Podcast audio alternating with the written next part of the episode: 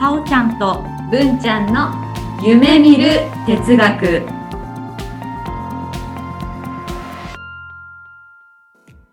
この番組は NPO 法人カナエルで活動するさおちゃんこと菅原沙織と文ちゃんこと鈴木志門の好奇心旺盛な2人がさまざまなテーマに沿ってゆるーく知的探求する番組です。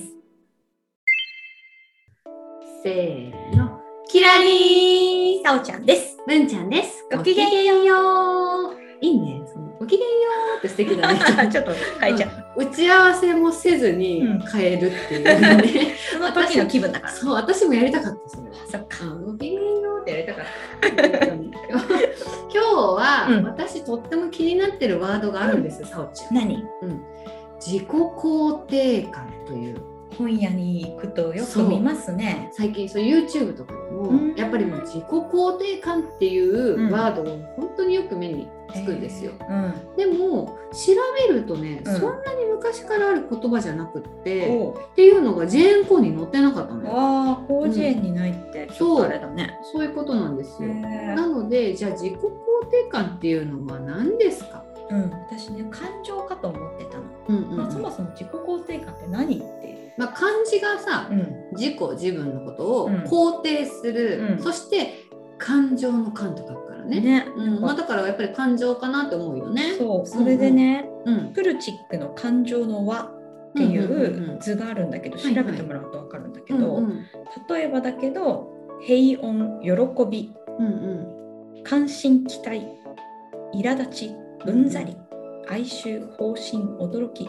不安恐れ、容認信頼敬愛とかね、うんうん。そういった、まあ、感情にまつわる言葉、まあ、これが感情なのかな、そうあの1980年に、うん。アメリカの心理学者ロバート・プルチック氏がうん。提唱した、うん円錐を逆さまにしたようなうん。色彩立体の感情モデルです。うん。色がついてるから、うん。視覚の情報の人とかも、うん。こう分かりやすく、うん。こうモデルになっているんだよね。うん。で、えー、とそれが、まあ、感情を、うん。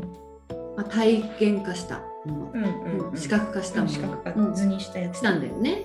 でそのモデルの中には、うん。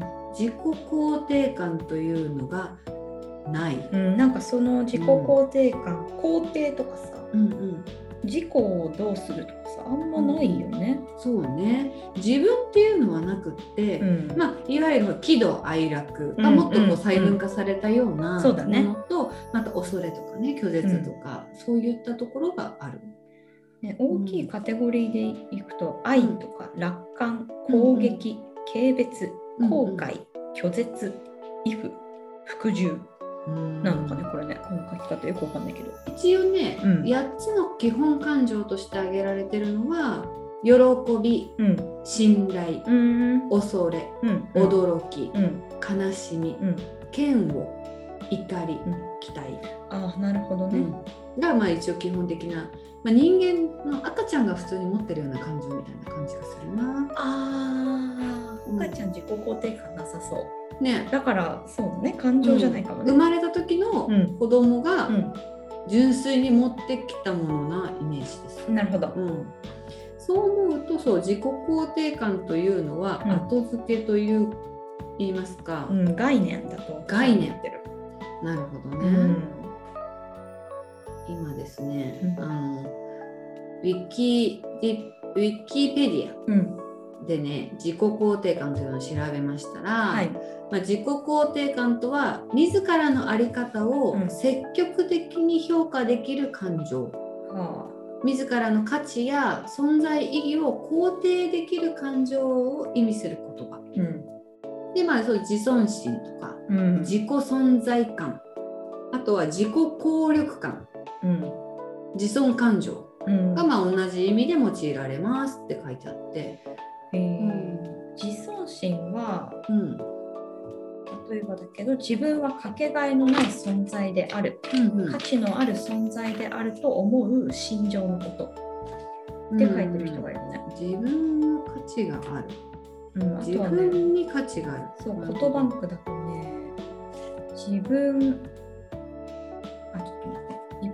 的には他人から干渉されず、他者から受け入れられ、うん。自分を高く評価しようとする感情ないし態度のことであるが、うん。心理学では、うん。セルフエスティームの訳語として用いられ、自己評価、自己価値、自己尊重、自尊感情などの訳語でも使われている。そしてそこでこのね、うん。ジェーン・コーはうん。自己肯定感はないんですよ。自己肯定もないんだけどうん自尊はありました。うん、自ら甚大に構えること。人大ってどういう存在字です？存在あ、存在そう。存在存在。存尊在敬の尊に。へ構えること。うぬぼれること。ー。お自重して自ら品位を保つようにすること。うん。で自敬に同じ自分を敬うこと。うん。の3つが上がってます。さおちゃんが言ってるのとちょっと意味が違うというか、印象が違うかな。そうですね。言い方うん違うと一緒違うね。すごい。うぬぼれてるの？自自尊心がある人はうぬぼれているのかうぬぼれとは？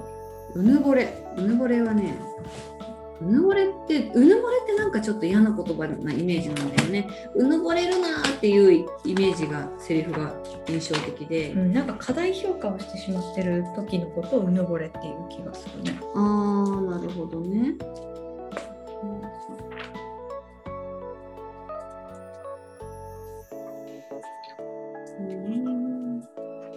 うぬぼれ。でもあんまうぬぼれてるねっていう言葉で普段は使わないんだけどね。うん。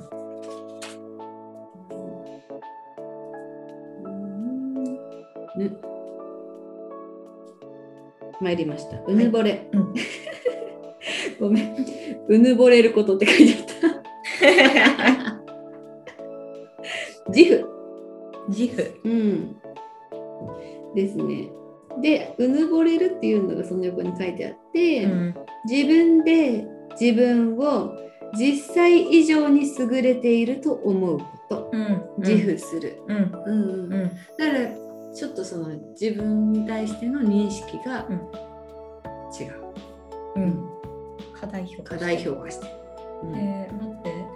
自尊心があるっていうことは、自分がその、まあ、価値があるって思うっていうのが、この表現を全部照らし合わせると、うんそこまでの価値がないのにうん自分が価値があると思ってるってこと、ね、そうなっちゃうね。でもなんか今思ったのは、うん。セルフエスティームとかさ、英語じゃん？はいはい。で、心理学とかってさ、うん。あのドイツなりさヨーロッパとあとアメリカでその後うんうん。発達して、それから日本に輸入してると思うんだけど、うん。やっぱりなんか元々の前提というかさ、うん。人々の意識とかも全然違うからさ。そうだね。うん、その日本人にとっての自尊心うんなんだろうな。うまく言えないけど、うんうん自分とはどういうものであり、うん。どういう態度が美しいとかさ、うん。そういったところの前提がやっぱ違うからそうだね。う。まくこううん。輸入できてないね。確かに。ね、うん。言葉だけをこう翻訳することは多分できてるし、うん。うんそれでなんだろうそれっぽくうん。見せてることはあると思うのね。かつなんか外国語を使うとかっこいいみたいなのない、うんうんうん。なんだけど実際それが文化が違うと、うん。まあ当てはまフィットはないよね。うんうん難しいかもしれなんかね私江戸時代の、うん。江戸時代を舞台にしたフィクションの小説が好きで、はいはい。なんか2つくらい読んだことがあるんだけど、その中での主人公女の子だったんだけどね、えっと、旅館の、うん。えっと、台所仕事のうんうん。女の子が主人公で、うん。こう一人前の料理人にうん。なりたいというか。なんだろうな親方みたいな人から教わって一生懸命やるのが幸せみたいな子なんだけど、でもなんか私のこのアイディアでお客さんが喜んだとか、うん。そういうふうに思うのはうぬぼれだっていうね。そう恥ずかしいことっていうふうな気持ちが描写されてて、うん。なんかわかんないよ。その今の人が書いた江戸時代の人の感覚だから果たして正しいかもわかんないけどうん。でもひょっとしたらその自尊心を持つことはいいことじゃなかったかもしれないしなんだろうね。なんか表現が難しいめちゃくちゃ。自分うをん。評価することっていうのはなんか天狗になってるって思った。でもさそれがさ、うん。女性だからじゃないのかなって今思っちゃった。ああ女性結だから局その江そういう書戸時代き方したってそうそう江戸時代って、うん。男尊女卑どころか多分女性に対しての、うん。まあ人権とかさ、うん。多分ない。うん。すごく低いじゃない、うん。著しく低くって、で男性がもし主役だったら、そういうこと書かないと思うんだよあーそれあるかもね、うん俺が一人前になってこのねあの台所を任されるんだとかね、でかつその侍の美学とかさ、それこそ侍の美学って、うん。今の私たちが見てもえ？って思うようなところがあると思うんだけど、その美学をそのまま持ってきちゃうと、うん。自尊心がああったのかなっていう,、うんそううん。うん思うんだよね。これが自尊心だって言われても、うん。今の私たちにが見て、うん。えそれは自尊心じゃないよって、うん。そのプライドとかさ、うん。そういうのとちょっと違うんじゃないっていうのがある気がするんだよね。うん、そうだねなんか難しいねこれね。うん、そう思っちゃった。うんうん。うん。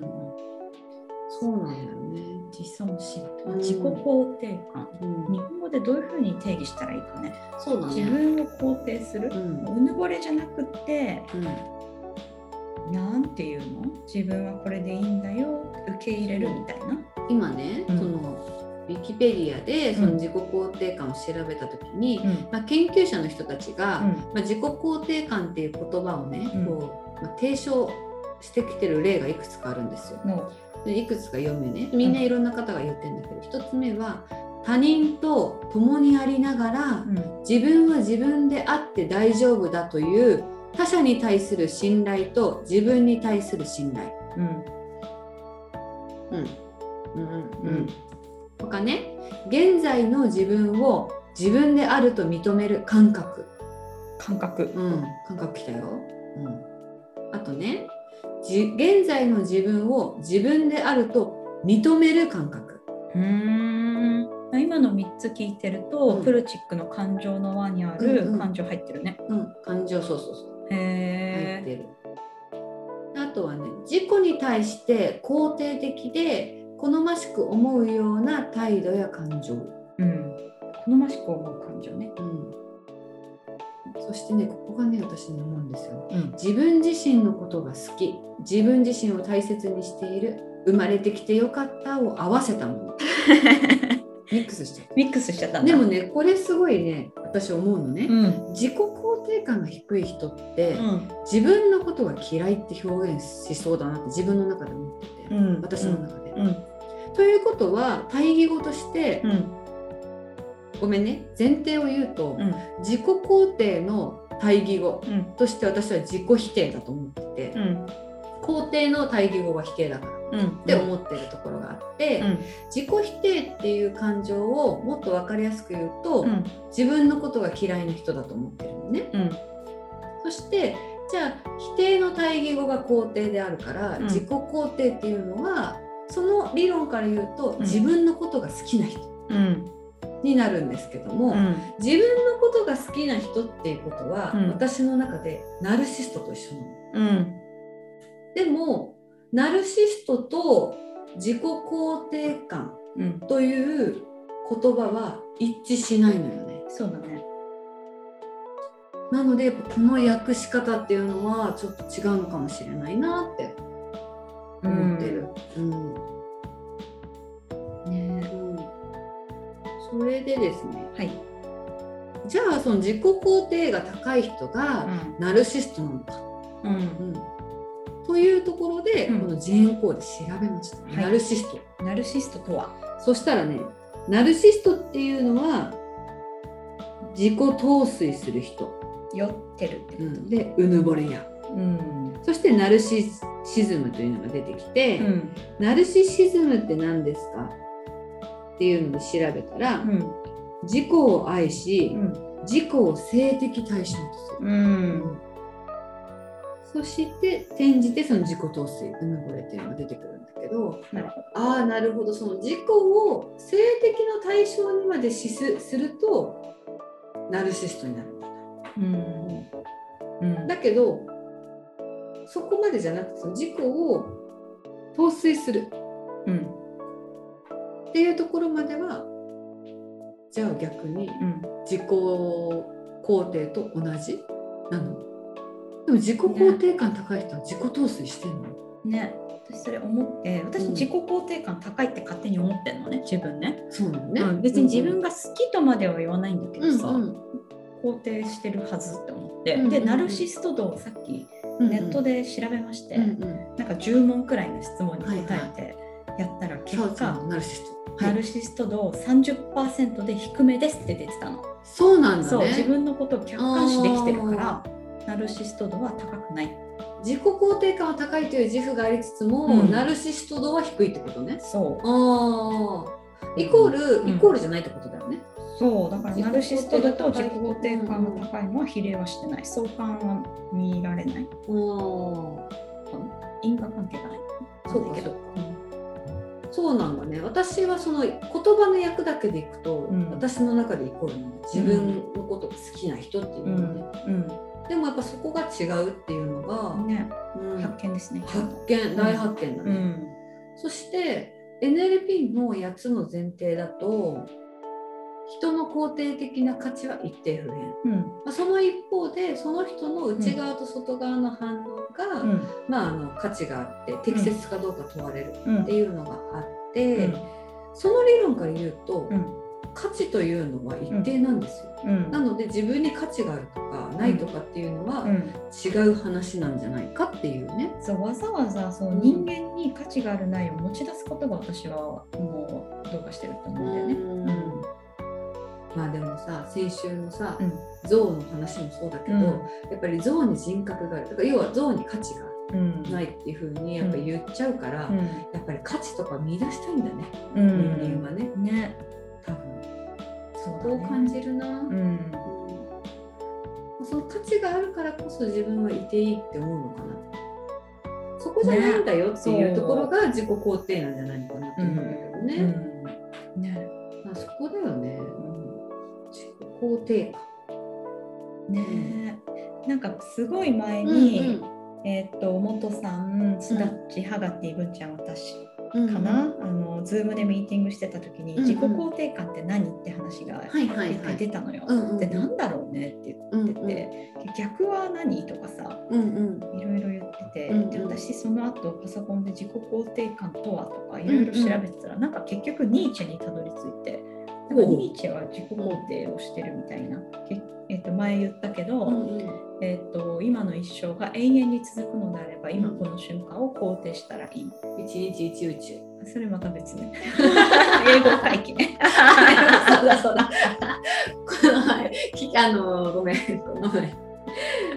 言い訳させて。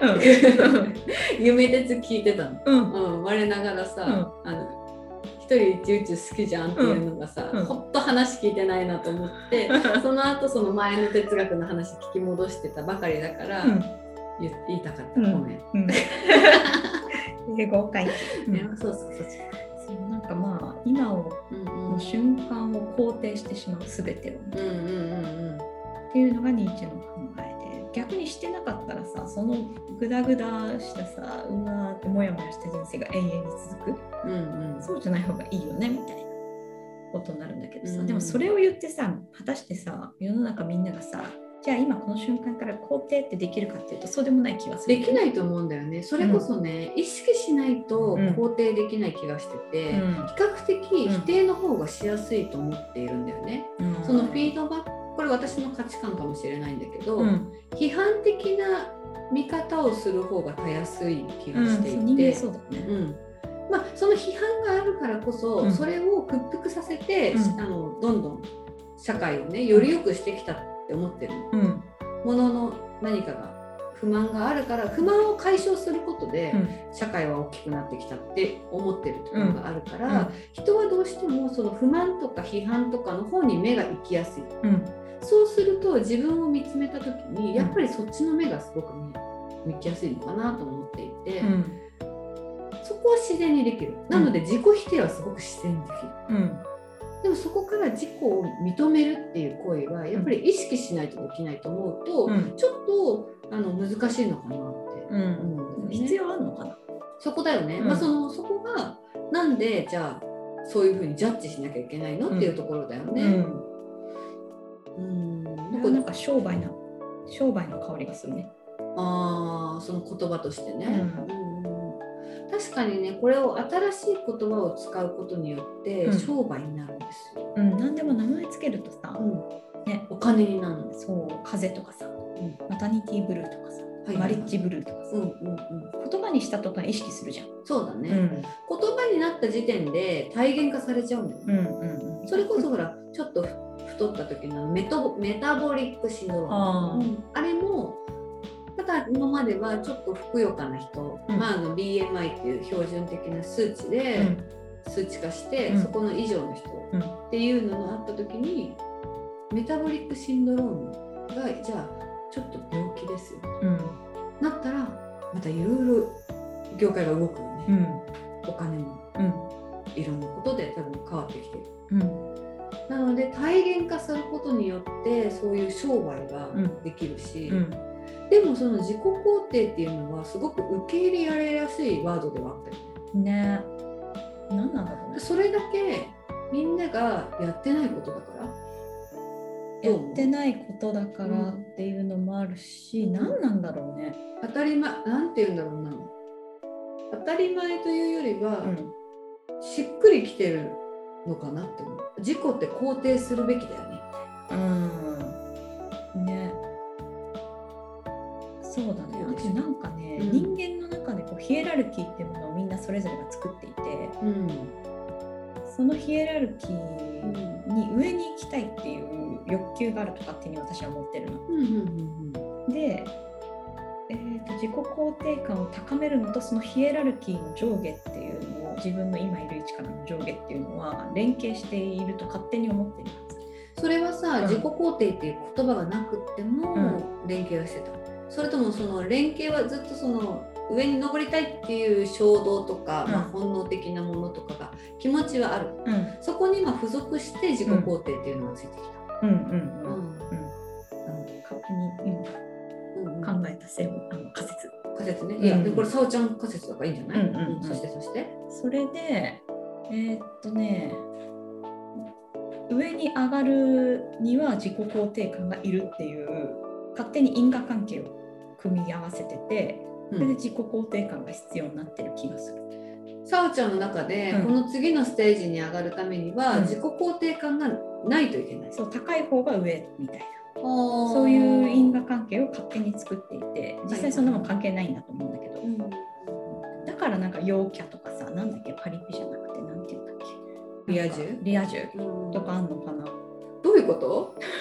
なんか。パリピがなんで出てきたの？なんか自己肯定感高い人はこうパリあーあのリア充で仲間と楽しくやってて彼らは自己肯定感があってでもあれをやるだけの財力もあってっっていうところでそれを見て劣等感を感じる人っているでしょ？ではい。その人たちって自分が嫌いでしょ？で自己肯定感が高かったらそっちになるって思ってない？思ってる人いそうじゃない？そうだね、うん。いやいると思うよ、だからそういう人たちを煽るためのビジネスだと思う。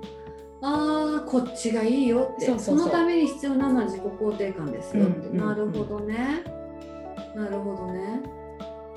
なんかね私はこのやっぱ自己肯定感っていうワードが、うん。基本的にはもう自己否定っていうのが基本にあって、まあうんボディポジティブの話と似てるんだけど、ボディ基本は自己は否定するものであって、うん。だからこそ自己肯定っていう肯定するものが必要なんですようん。っていうところからうん発祥されたと思っていて、うん。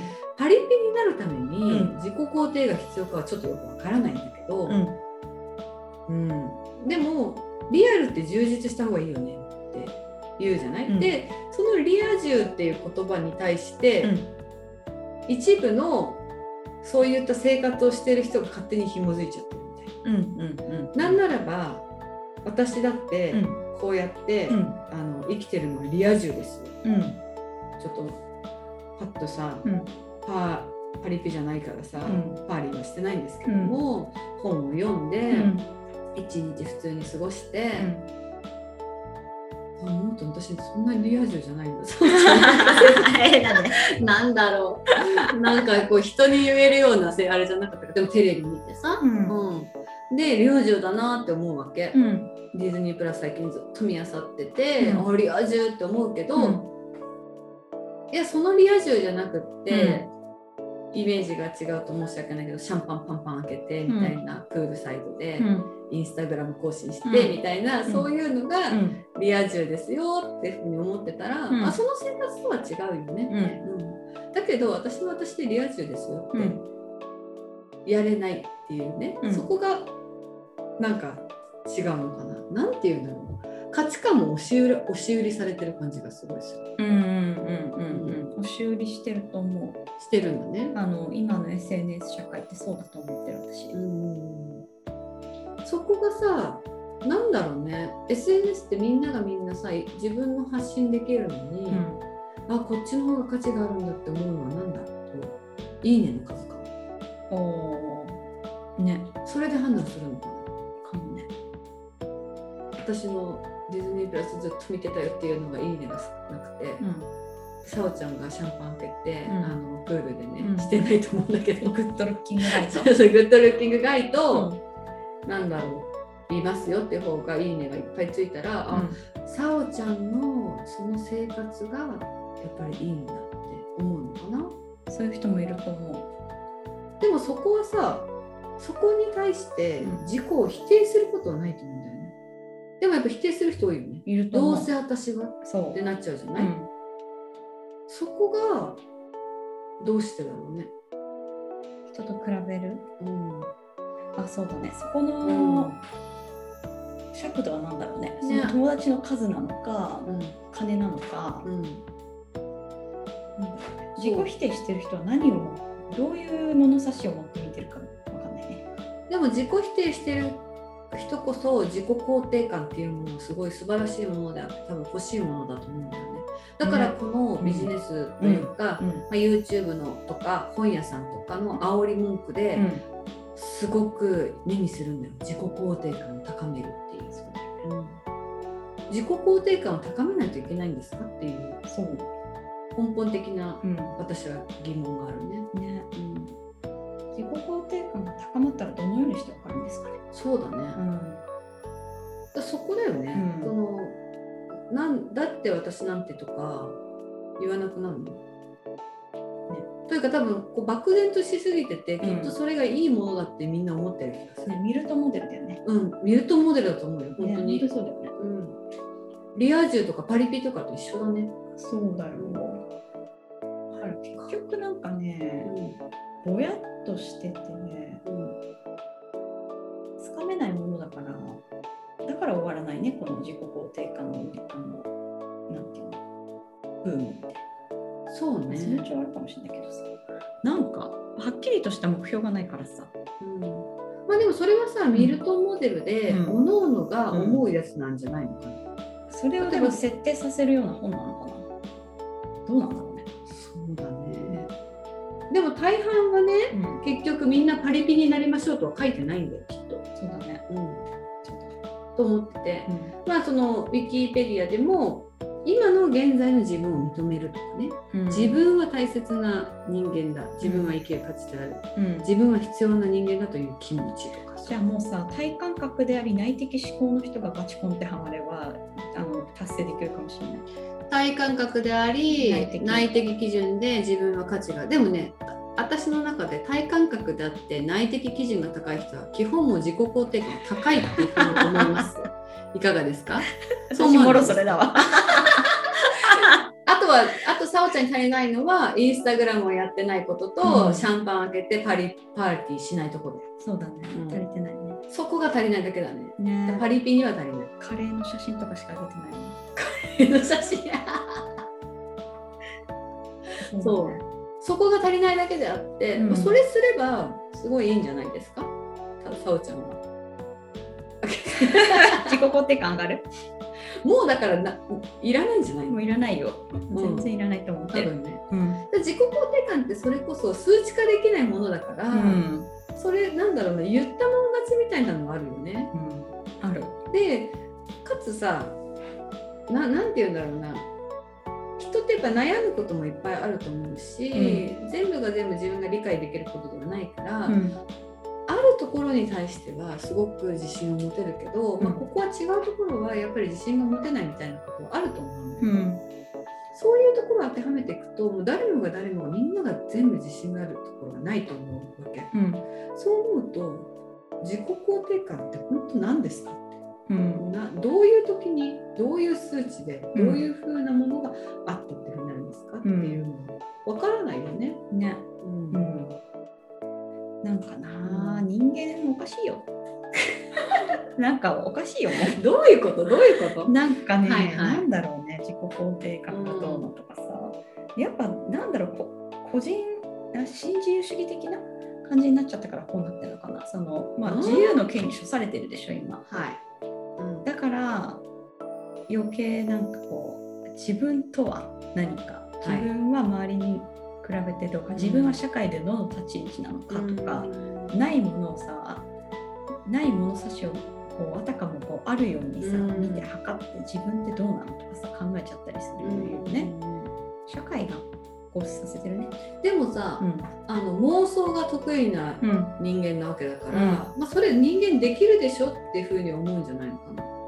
何を？ないものをあるとして考える。あないものあるとして考える、うん。得意分野だからね、うん専売特許だからやっちゃうんだけどでもそのさ専売特許の使い方がさうん。そのあんまりこう人間自分の気持ちを楽しくさせてない。あそうだね、うん。だからそもそもそこの楽しいために使ってないんだよね。あそっか。楽しいために使うもんじゃないのか妄想は。そう。あそうだね。あそれやってるかもしれない、うん。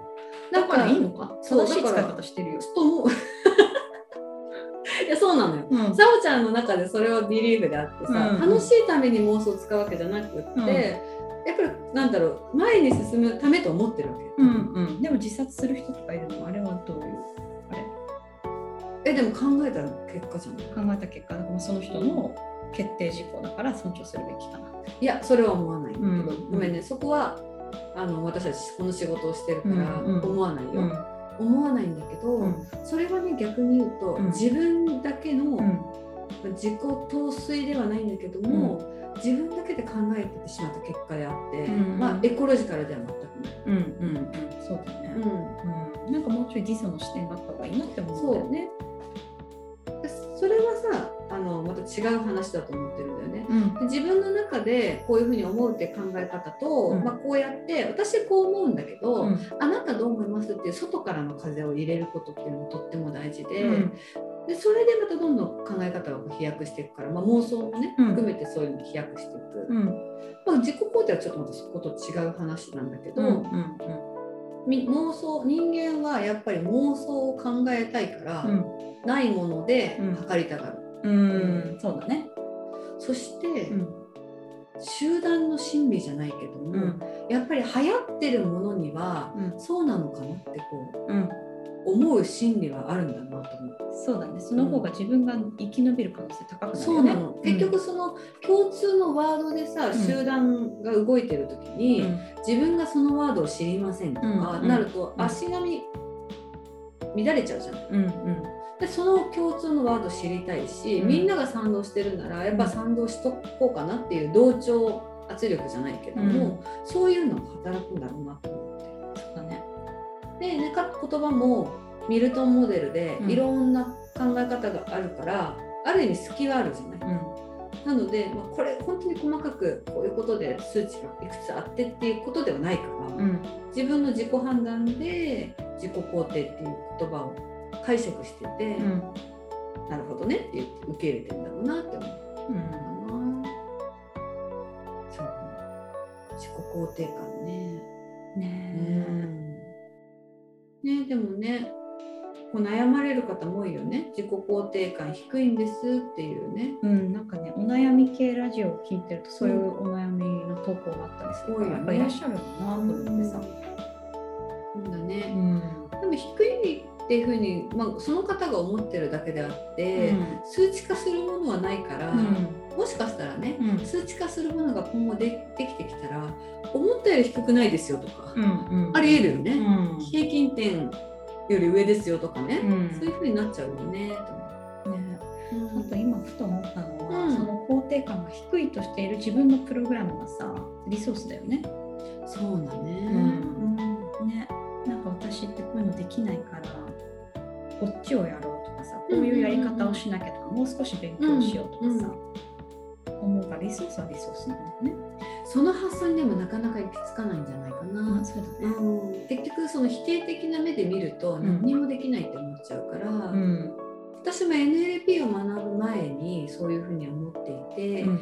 結構あの肯定的な意図うん。をやった時に、うんこう自分が嫌だなと思うネガティブなことを、うんに対して3ついいことをあげろっていうのをやった時にね、あ自分は全然嫌だなと思ってたけど、うんリフレーミングすると、うんこんなにいいことがあるんだなってうん。思ったのが結構印象的に覚えていて、うん。否定することってなるとやっぱりもう嫌なことダメなことって思っちゃうから、うん。そこの見方を変えることはとっても大事だよね。うん。で逆に言うとさ自分が今リソースだと思ってるというかそのパリピでさうん肯定感高いって思うことも、うん。ある意味アソシエートじゃなくってディソシエートして自分がいいと思ってるけど、うんもしかしたらエコロジカル的にはどうかなとかっていうチェックとかはしてもいいかもしれないよね。そうだね。うん。さおちゃんも自己肯定感が高いと思っているけども、うん。そこに対してうんなんかこう俯瞰して、うん気づくことがあったら、うん。もっとなんか伸びるかもしれないね、そうだね。うんシャンパン開ける？シャンパン開けるから。とりあえずグッドルッキングガイを半裸でね。そうねはべらせる半裸のそうだね半裸のグッドルッキングガイとあの人たちもさそんなに長い人いないんだって最近ねそのそう最近私のリア充は、うんまあ、ジェーン・スーさんのうん。「オーバー・ザ・さん」聞いて、うん。その後加納姉妹の,、うんあのラジオ聞いてファビュラスワールそう、うん聞いて、うん。すっごいもう一気に上がるわけですよ、うんすっごいそれで生活もリア充なの。うん。うん。うん。でなんかい一時期ねそのルッキングガイの話になった時に、うんそんなに長い人はいないって言っててやっぱみんななんか、でも常に5人ぐらいいるから、へーだから彼女たちがうん。その一人に対してそれこそ嫉妬するとか、そういうのもないの。かんないルッキングガイの方はわかんないよね、うん。どっちかと言ったらさ京子さん独り占めしたいってうん。思いそうだなって思うんだけど、うん。そこはまあ京子さんとか美香さんからすると、うん。私たちそういう次元じゃないうん。うん。ね。その次元までいけたらいいんじゃないか。なさおちゃんも そうだね。そうです、うん。みんな冗談だよ、これ。そうそうだねうん。グッドルッキングガイがどうのは冗談、比喩だからね。そうだメタファーだから、ね、メタファーだからねうんメタファーでこうやってこう、そうなんですだから本当にこれをあ言ってたからうんこう思ってんなっていうふうに思われたら、うん。大体困るねそう、大体困るね。うん、うん。大体困るしちゃんと私たち働いてるからね、うん ちゃんとうん。あのいろんな方が来たらちゃんと向き合って真面目にやるからね、うん。それを最近明言しないと、うん。そうだね。あのダメだなと思いました、うん。向き合ってやってます、うん。うん、こんな感じです。ね、結構なんかあっという間に終わっちゃうな。そうか。自己肯定感、今度あの5人くらいでやりましょう、話すとき。あそう。機自己肯定感についてね、うんみんながどう思ってるかっていうのを知りたいよね。その自己肯定感ってうん。何かっていうね、うん。いうのと、うん。まあ逆にその自己肯定感の対義語、うん。まあ、類義語も聞きたいよね、うん。何を表してますか、まあうん。私だとやっぱりナルシストとかが類義語になるのかな、まあ、うん自尊心とかね、うん。って思うけどさおちゃんはまた違うかもしれないし、うん。じゃあそれの対義語ね。じゃあ自己肯定感が低いと。か、うん。そういうことだったらどういう状態なのかっていうのとか聞きたいよね。うんそうだねそういうのを聞くとあーやっぱり楽しいし、うん。自分の地図がやっぱりし自分だけの地図なんだなってうん。うん。わかるよね。うん。うんそんな感じですね。はーいそうかもうプールの時期だからさ、うん。うんプールでインスタグラムうんやるんだよ。うん。そうでも今私が思ってるやつもパパリピももしかしたら今のパリピの人たちからしたら古いのかも。かもね。うん、全然違うね。全然違う。今の人たちはね、サウナだから。あそうなんだ。あじゃあオーバーザさん聞きなっても。ああ、そうだねおばさん、おばさん聞いた方がいいよ。ラジオとラジオでリア充です。そうですね。うん金曜日聞いた？聞いた。うん、私もすぐ聞きました。そう、もう会社が配信したらすぐ聞く。ね。そんなの。はい。ポッドキャストでまた違うポッドキャストの話をするっていうね。いいよ。いいですね。はい。まあそんな感じで今日は、はいじゃあこうんの辺で、はいせーの、キラリー